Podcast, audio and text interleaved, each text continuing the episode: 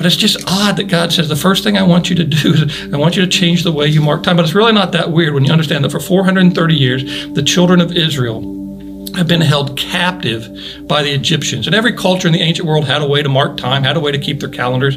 And the ancient, uh, some somewhere in the spring, somewhere in the fall, the ancient Egyptian calendars, they had a 12-month solar calendar that was 36 weeks of 10-day weeks, 36 10-day weeks.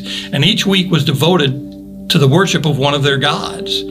And that started in late June. And the first god they worshiped was the god of the Nile. They worshiped the god of the Nile because if he didn't come through for them, everything else would go bad. And they would worship and they would celebrate feasts and they would pray there was going to be a good flood. It wouldn't be a harmful flood. The flood would irrigate all the land, that they'd have plenty of food and the people would survive.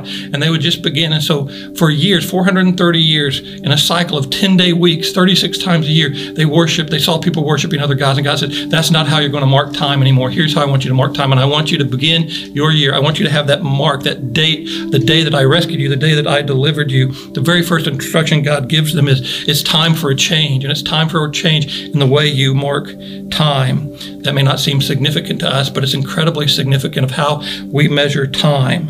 In contrast to the ancient world, God says, I want you to remember how I redeemed you, how I brought you out from under the burden of the Egyptians, how I uh, delivered you, how I totally destroyed them, how I uh, redeemed you, and how I took you to be my very own, how I brought you out. And God's going to continually remind them. Deuteronomy 5, he says this You shall remember that you were a slave in the land of Egypt, and the Lord your God brought you out of there by a mighty hand and an outstretched arm. Therefore, the Lord your God commanded you to observe the Sabbath day.